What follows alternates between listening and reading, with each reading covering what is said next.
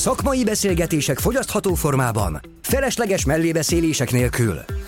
Ez a Pluscast, a Plus Creative Agency saját podcastje, ahol mindenki számára érthető módon beszélgetünk marketing és dizájn alapokról, projektekről, a kreatív és médiaipar újdonságairól, híreiről. Do more, be more. Pluscast. Sziasztok, köszöntök minden kedves hallgatónkat, ez itt a Pluscast, a Plus Creative Agency saját szakmai podcastje. Én Simon Zoltán vagyok, és a mai adásunk témája az á i jogi szabályozása. A mai adásban beszélgető partnerem dr. Megyeri Andrea, a Wolters Kluwer Hungary információs és tartalomfejlesztési igazgatója. Szia, Andi! Szia!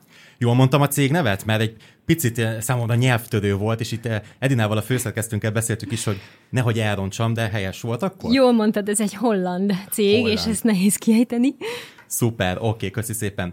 Tehát ugye a témánk a mesterséges intelligencia, vagy hát ugye á i, és a jogi szabályozás lesz. Megvizsgáljuk, hogy vajon ezeket a rendkívül gyorsan fejlődő á i eszközöket lehet-e szabályozni, és ha igen, le lehet-e követni a forradalmi változásokat. Az adás vége felé pedig kitérünk majd azokra a jogi aggályokra is, amik felmerülnek ebben a témakörben. És mielőtt belevágnánk, megragadnám az alkalmat, hogy a felhívom a kedves hallgatóink figyelmét, hogy amennyiben tetszik a Pluscast és, és követitek, és figyelemmel hallgatjátok adásainkat, kérlek, lájkoljatok minket a YouTube-on, a podcast felületenken, kövessetek be, illetve adjatok számunkra nyugodtan visszajelzést kommentben. Ugye a Plus Creative Agency-nek a weboldalán láttok e-mail címet is, tehát e-mailben, vagy bármi más platformon jelezzetek számunkra, hogy hogy tetszik a műsor, vagy hogyha van valami téma, amit szívesen hallanátok részünkről, akkor osszátok meg velünk, és ígérjük, hogy válaszolni fogunk rá, sőt, hát ugye akkor boncolgathatjuk is azt a témát, amit javasoltok nekünk. Szuper, hát akkor Andi, bemutatnálak a kedves hallgatónknak pár gondolatban, amit érdemes róla tudni. Hát ugye Andi sok éves tapasztalattal rendelkezik a jog és technológia területén.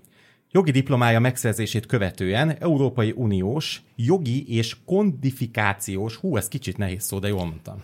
Oké. Okay. Megvolt.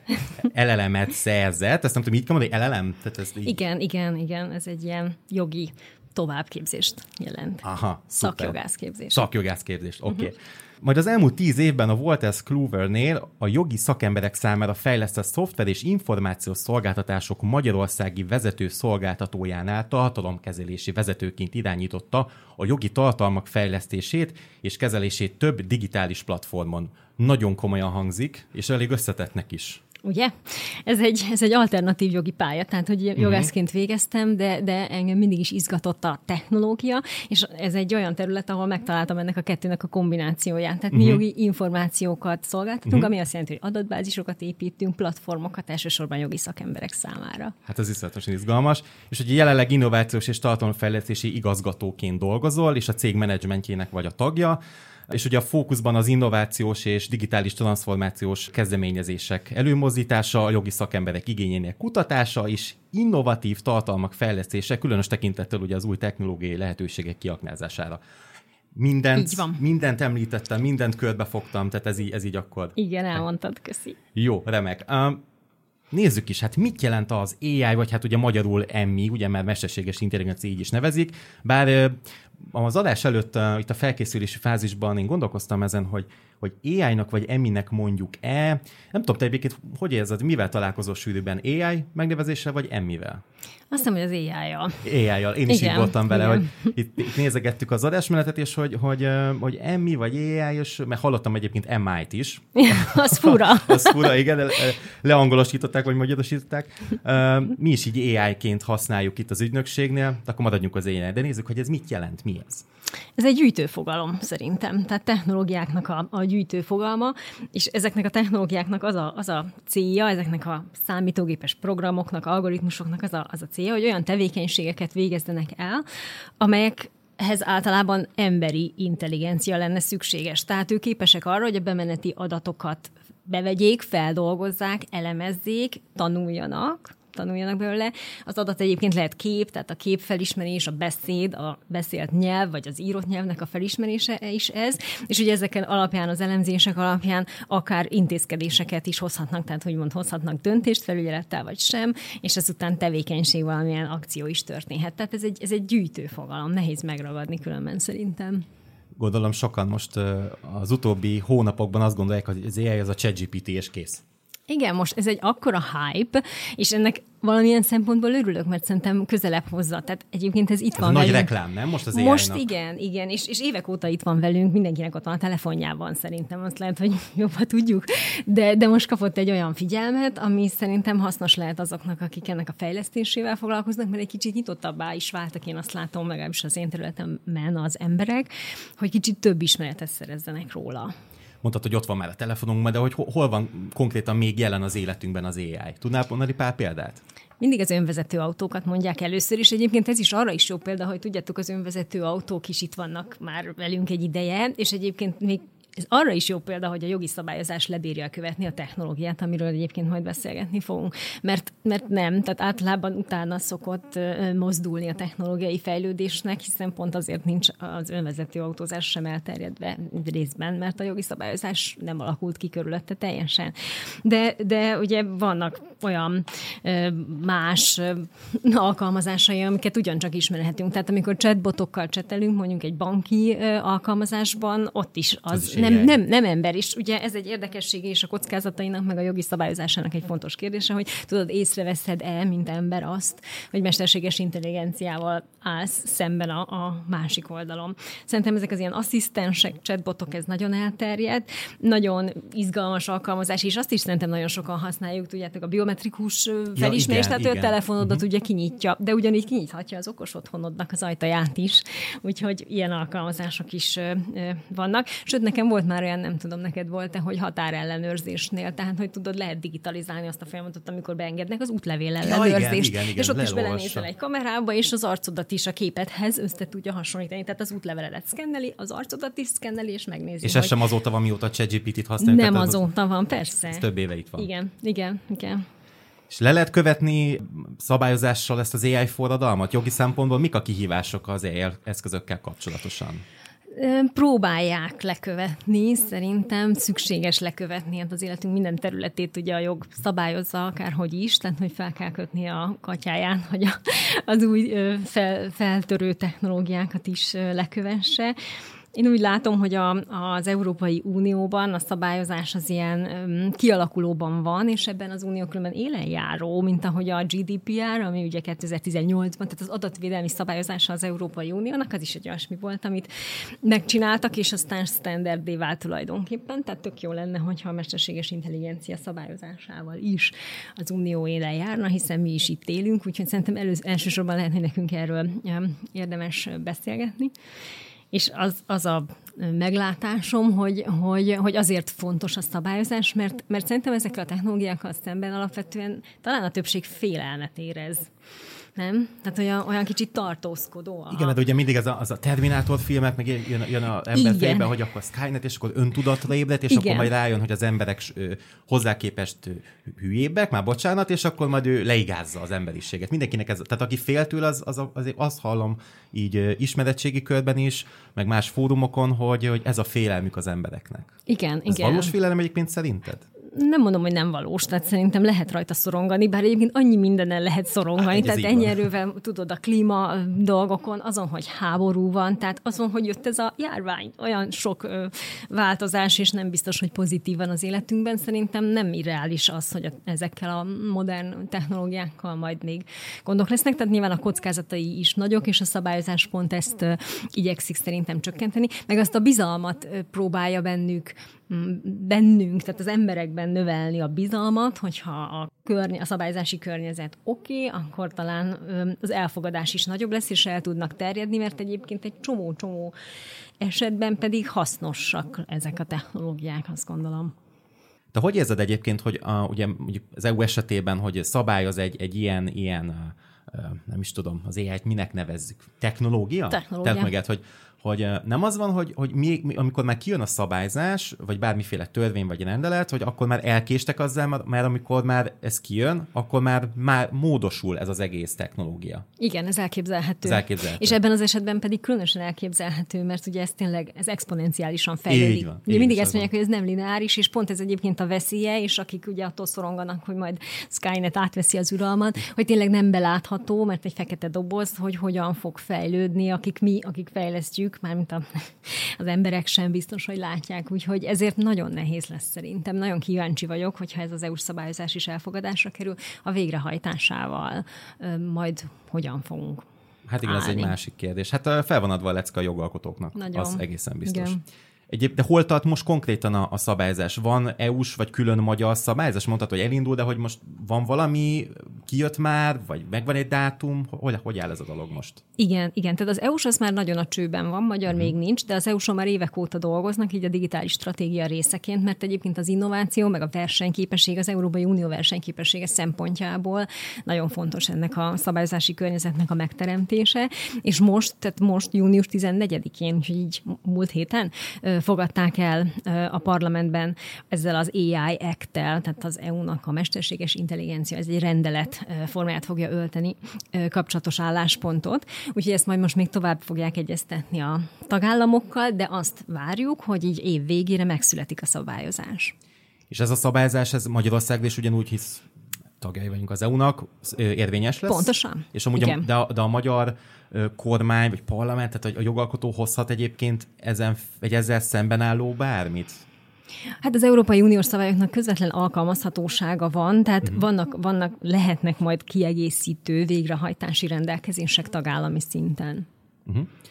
És tudnám mesélni kicsit nekünk erről, hogy mit, mit fog tartalmazni konkrétan ez a, ez a szabályzás, ami ki fog jönni?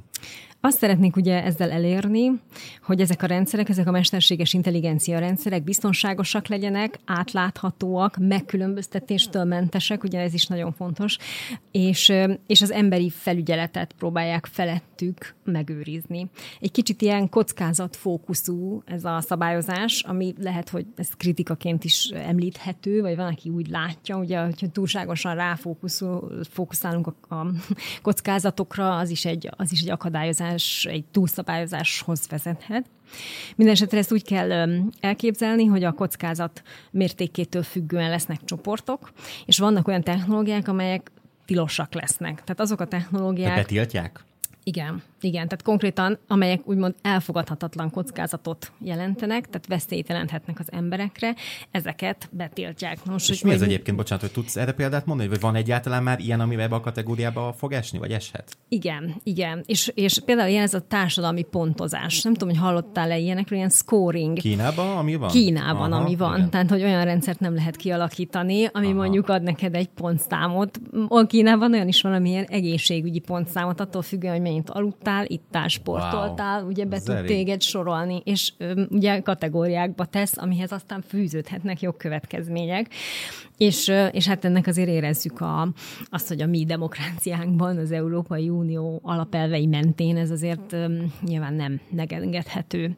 És aztán vannak az ilyen, ilyen biometrikus azonosításoknak, tehát az, hogy ö, közterületeken téged valós időben ö, a, az arcképed alapján beazonosítsanak. Ezek olyan mértékben sértik az alapvető jogokat, hogy ezek azok, amelyeket nem lehet majd egyáltalán fejleszteni.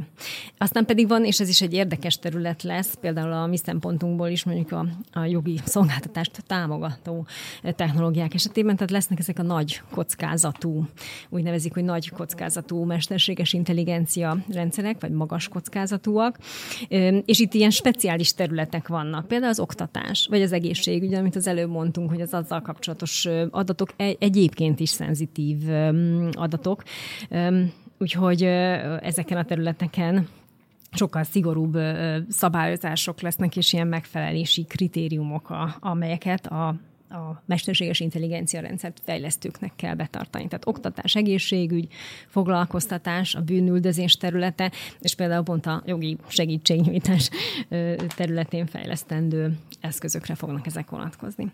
De aztán persze vannak, amelyek alacsony kockázatúak, amelyek már egyébként most is léteznek, hiszen azt beszéltük, hogy vannak olyanok, azok, azok ugye enyhébb szabályozás alá fognak esni. Ugye említetted, hogy igazából vannak ugye aggályok, amik ugye a, az, a társadalom, tehát a, az embereket sértik, hogy, hogy pontozzák őket, de van bármiféle más jogi aggály, ami felmerülhet itt az á i eszközökkel kapcsolatban? Igen, igen, csak a leg... azokat, amik a legtöbbünknek szerintem ismerősek lehetnek. Tehát ezek az alapjogok szólásszabadsággal, a választások szabadságával kapcsolatos jogok. Ugye, hogyha ebbe...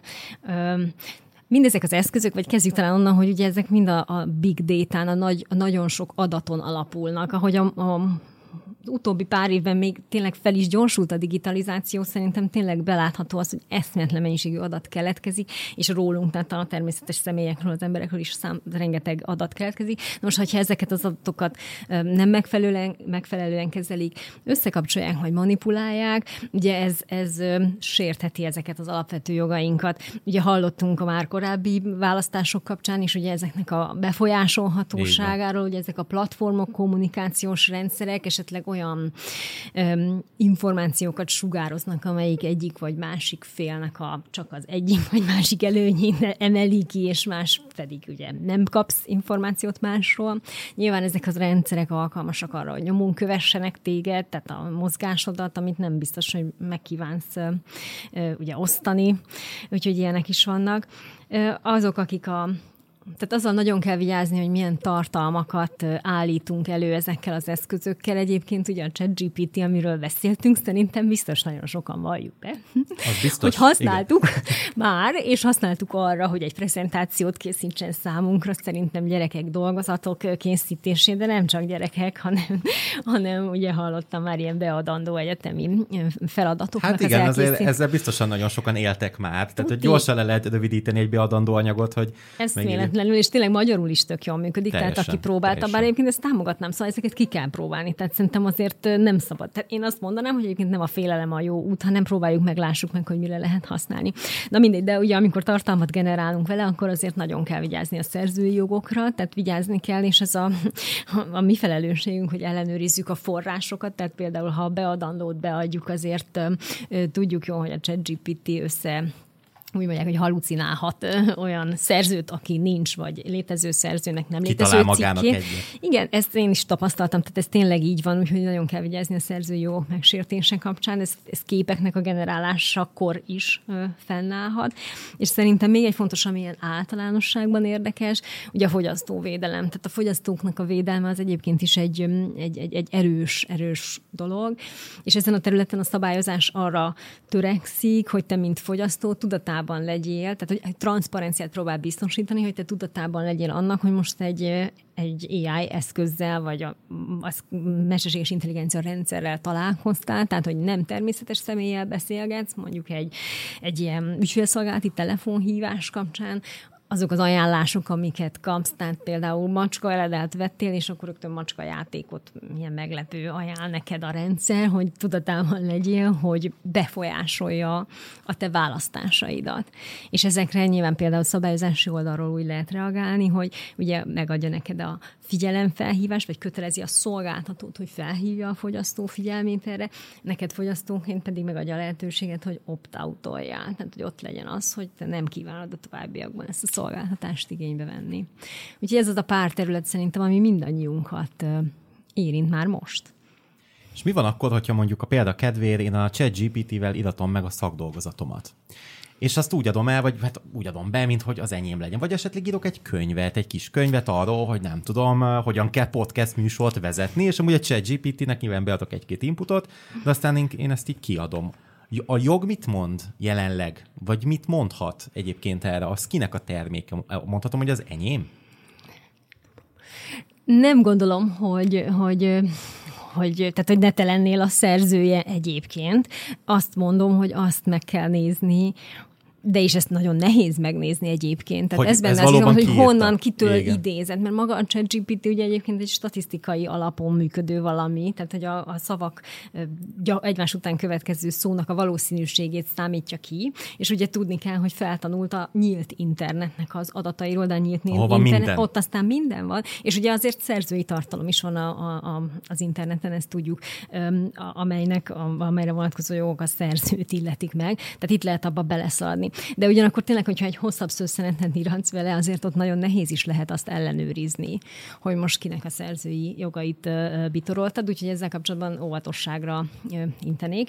De mindennel kapcsolatban a, szerintem a, a legjobb taktika ezekkel szemben, azon túl, hogy kíváncsiak vagyunk és, és kipróbáljuk, hogy tudatosak vagyunk. Ez egyébként ugye a saját adatainkkal kapcsolatban is, hiszen a mi adatunkkal is visszaélhetünk, hiszen ne gondoljuk azt, hogy a rólunk bármely social felületre feltöltött képet ne tanított, ne használták volna már most arcfelismerő rendszereknek a tanítására. Wow. Tehát simán benne lehet a mi arcunk is, mint tanító adat, és ezek a dolgok, hogy nem is emlékszünk, hogy mihez, hol járultunk hozzá, amúgy lehet, hogy valahol egy kis apró betűs részben hozzájárultál, amit sajnos senki, tehát egy, ez a jogi szabályozásnak szerintem egy picit a, a kis hátránya, hogy ugye eleget tesznek neki, hiszen ott van minden esetben, mi is tudjuk, a cookie policy, meg mindenek, de mit csinálsz vele, rákattintasz, és hozzájárultál. És egyébként tudod, szerintem lehet, hogy a gyerekekkel lenne érdemes kezdeni, tehát hogy úgy nevelni őket, ők már ebben fognak felnőni, hogy arra valahogyan felkészülni, hogy ezek olyan interakciók lesznek, ahol mesterséges intelligencia is lehet, és, és készülj fel rá, hogy tudatosan, ahol nem szeretnéd, hogy ez a veled, vagy a te veled kapcsolatos adatokkal érintkezésbe kerüljön, ott, hogy mondjam, akadályozd meg. Igen, meg ugye rengeteg, rengeteg eszközt használunk már, most nem csak a telefonról, meg a, meg a laptopról beszélek, hanem okosóra, okosgyűrű, ilyen-olyan dolgok, és mert biometrikus adatokat, mindent gyakorlatilag szolgáltatunk ezeknek a nagy vállalatoknak, meg, meg technológiáknak, és ugye hát ezeket használjuk. Ugye hát van egy ilyen, ilyen általános elfogadott vélemény, hogy minden olyan, ami az interneten, ami social platform, ami ingyenes, mm-hmm. az, az nem ingyenes, mert fizetünk a mi, minden információnkkal. Mi, mi érdekel minket, mit vásároltunk, miket böngészgetünk, és ugye ezekből az adathalmazból, a hatalmas adatokból ugye táplálkoznak ugye a nagy vállalatok, és utána ugye ez alapján működik ugye a marketing is, meg minden, és, és ugye itt á i eszközök vannak már használva, ugye, hogy kikövetkeztessék, hogy aztán én egyébként holnap mire fogok vágyni, holott én azt meg lehet nem is tudom, de az á i meg már sejti. Igen, és ugye sokkal jobban van, mint te magad, aki nem emlékszel, hogy tavaly ugyanezen a szerdai napon, vagy csütörtökén mit tettél, de ő ugye le tudja követni, és ez alapján fog neked tudni mondjuk vásárlásra egy ajánlást tenni. De tényleg, hogyha valami ingyen van, akkor ott te vagy az áru. Pontosan, igen, igen, vagy az információ, az adat, ami, aminek te vagy gyakorlatilag a forrása. Mi a te személyes véleményed arról, hogy kellene nekünk félni az á i-tól, em i-től, tehát a mesterséges intelligenciától, olyan értelemben, hogy elveszi a munkánkat, ugye ezeket hallani, elveszi a munkánkat, akkor átalakul a társadalom, nem kell már tanulni, mert ő mindent kitalál, megír, megmond azonnal, ugye eleve a klasszikus keresőmotorokkal is, mi lesz a Google-lel, ugye most beszélünk csak arra, mert Magyarországon az a legelterjedtebb. Kell-e félnünk, hogy itt felfordul a világ, nem lesz munkánk, főleg itt a kreatív iparban is megír egy blogcikket gyakorlatilag három másodperc alatt. Mit gondolsz erről? Igen, van, van szerintem mitől félni, ettől a lecserélhetőségtől sokan, sokan félhetünk, de azt is mondják, hogy teremteni fog új munkahelyeket, teremteni fog új lehetőségeket. Engem inkább az izgat ezzel kapcsolatban, hogy mit kéne most tanulnunk, hogy majd ezeket az új munkahelyeket be tudjuk tölteni, mert ugye, ahogy beszéltük, hogy exponenciálisan fejlődik, tehát, hogy ez most egy új ipari forradalom, csak kicsit nehezebb felzárkózni, mint amikor a kerék jött, tehát, hogy, hogy itt, itt, itt milyen skilleket kellene nekünk elsajátítani, hogy tudjuk ezt kezelni. Tudjátok, például a prompt engineering, most ez is egy ilyen nagyon hot topic, szóval, hogy ha már ti is használtátok kreatívoknak az írására, azért annyira egyébként nem egyszerű, tehát szerintem még most még mindenképpen kell az emberi felülvizsgálat, neki, és az, hogy mi az input, tehát hogy mi a prompt, azon nagyon sok múlik, és szerintem tényleg egyébként szakértői területeken, mondjuk mondjuk a jogi területen, még a, nagyon kell neki az, hogy jól megírd a promptot, és nem vagyok benne biztos, hogy mondjuk fel vannak készülve a, a jogász kollégák arra, hogy ezt meg tudják egyelőre tenni, ami mondjuk feladja a leckét az olyan fejlesztőknek, mint mondjuk mi, hogy olyan szolgáltatást fejlesztünk, ami erre épül. Tehát szerintem tök sok lehetőség is van benne, és, és ezeket, ezeket most itt az elején így, így érdemesnek gondolom kiaknázni, megismerni.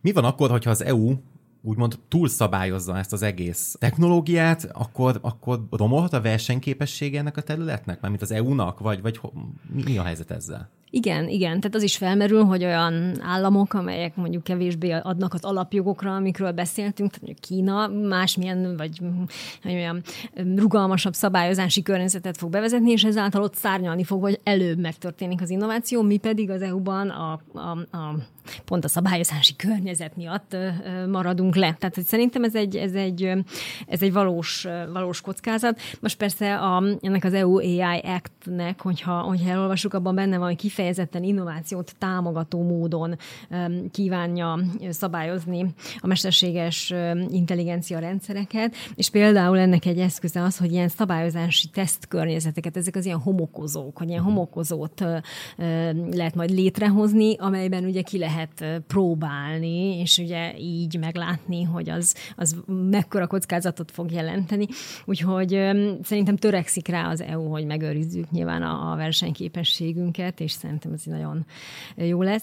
Köszönöm szépen, Andi, hogy elfogadtad a meghívásunkat, és tudtunk beszélgetni az á i és a jog viszonyáról. Szerintem érintettünk minden fontos kérdést, pillért, és, és teljesen körbejártuk ezt a témát, tehát nagyon érdekes. Szerintem egyébként beszélgethetnénk minket estig, meg órahosszákon keresztül erről.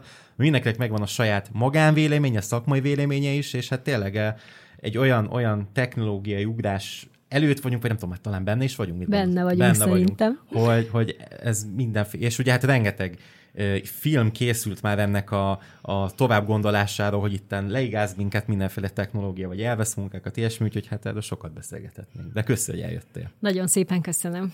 Köszönjük, hogy itt voltatok velünk, várunk titeket következő adásunkban is, amiben vendégem Szesztai Péter, a bé pé Digital szí í ó-ja és társtulajdonosa lesz, akivel az á i és es e o kapcsolatáról fogunk beszélgetni. Ne felejtsetek el követni, rétingelni minket, valamint várjuk kommentjeiteket, és ha szeretnétek értesülni következő adásainkról, iratkozzatok fel podcast felületeinken és a YouTube-on. Sziasztok! Sziasztok!